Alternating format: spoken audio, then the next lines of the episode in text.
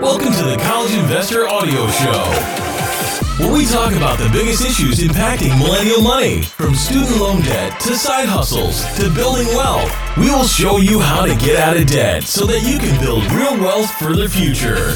Maybe you've heard about this and asked this question What is income contingent repayment? That's our topic today on the College Investor Audio Show. Welcome. We're so glad you're here. So, if you've got student loans and are looking for different options for repaying your loans, you'll want to learn a little bit about the different income based repayment plans. Income based or income driven repayment plans are student loan repayment plans that change the amount of money that you pay each month depending on the amount of income that you make, as well as some other factors. Income based plans differ from most standard repayment plans in that your monthly payments depend on your annual income. If after you know, listening to this podcast, you're still looking for more information and some guidance on the best ways to repay your student loans and also minimize your total costs, you can check out something called Loan Buddy. It's a service that helps you determine the best repayment and loan forgiveness options for you. Different types of income driven repayment plans. There are four main types of income based repayment plans. Income based repayment, of course, that's called IBR for short income contingent repayment, ICR, pay as you earn, PAYE, or I would call it pay, revised pay as you earn, REPAYE, or repay. With a standard or extended repayment plan, your monthly payment is determined solely by the interest rate, principal balance, and repayment period. That means that a higher interest rate, a higher balance, or longer repayment period will all contribute to a higher monthly payment. A standard repayment plan doesn't take your income or situation into account at all. There is no thought given to whether you can afford your monthly repayment plan or not.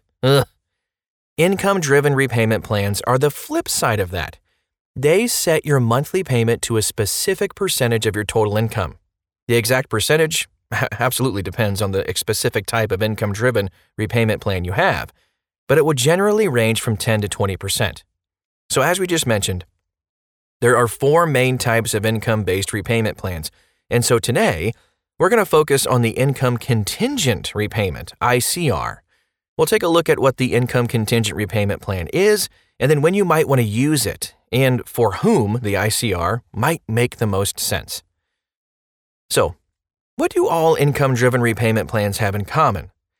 The four different income driven repayment plans have a, very, a, few unique differences, but they pretty much all share a few things in common. They all take your total income into account, capping your monthly payment as a percentage of your total income. Only federal student loans, this is important. Only federal student loans are available for income derived repayment plans, not private student loans. You'll have to talk to your lender about it. At the end of the repayment period, generally 20 or 25 years. Any balance that is still left over will be forgiven.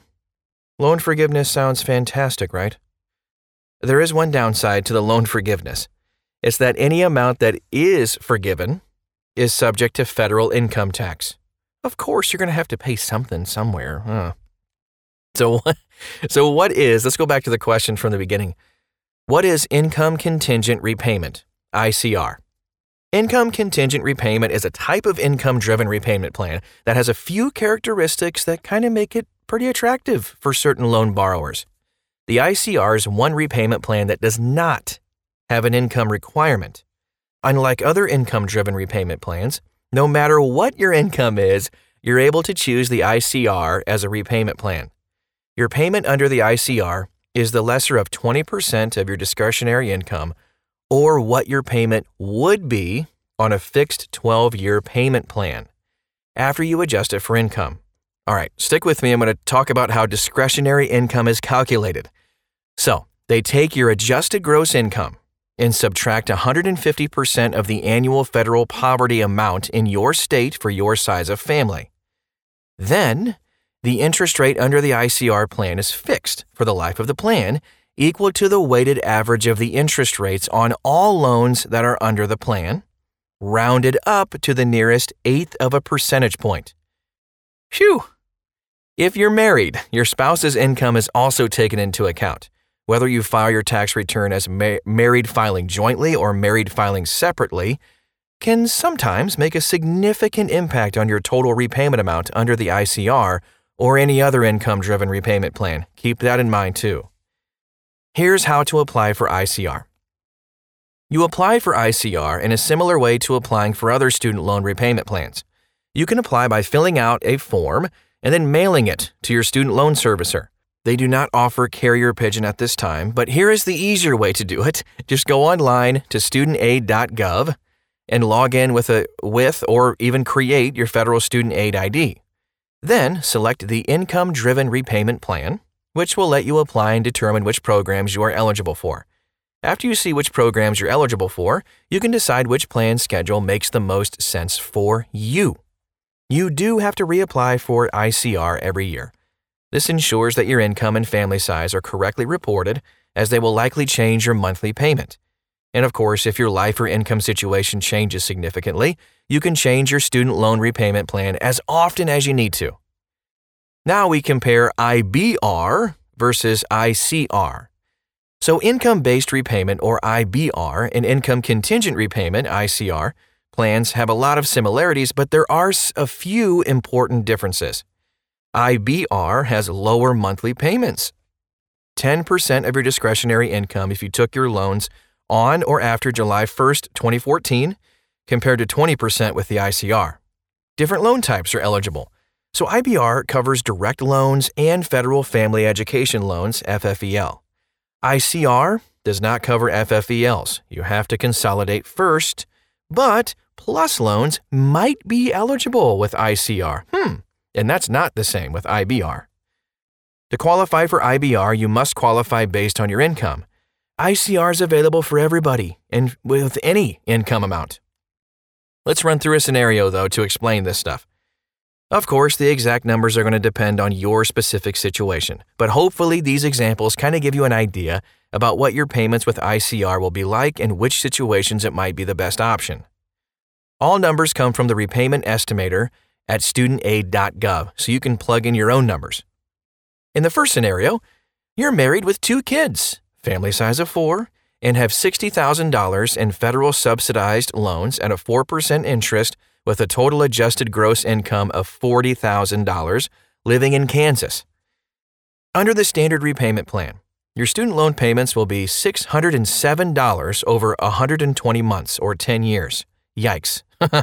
You'll pay a total of $72,896. My goodness gracious, I can barely even say that number.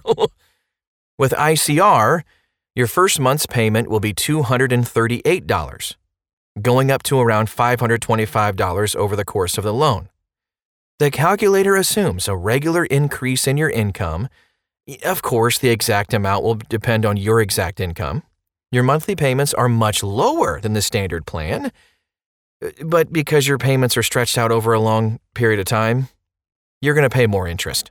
A total of 86,000 $938 over the course of the loan. Ah.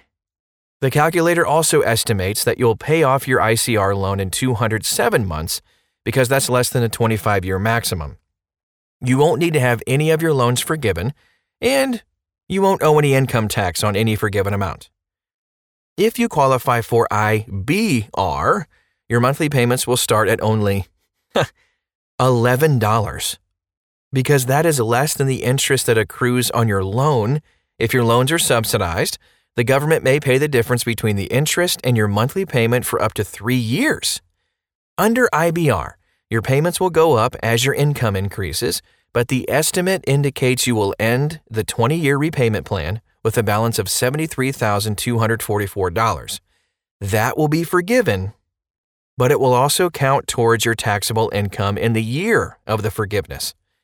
That could be a big tax bill. You're going to have to pay attention to that if you go with that plan. Now, who should choose income contingent repayment? Income contingent repayment is a great option for someone whose career path is heading for the public sector or even another field with relatively low income. Because your monthly repayment amount is directly tied to your discretionary income, in that scenario, the ICR is likely to give you a lower monthly payment than a standard repayment plan. Another group of people that might consider an income contingent repayment plan is someone who has plus loans. Since ICR is the only repayment plan that allows you to include that type of loan. You'll also want to make sure that you're okay with your payments potentially going up over the course of the loan. Since ICR payments will increase as your overall income increases, if you're still not sure which plan is right for you, remember we have a tool called Loan Buddy, totally free that can help you determine which income driven or other repayment plan is going to be best for you in your situation.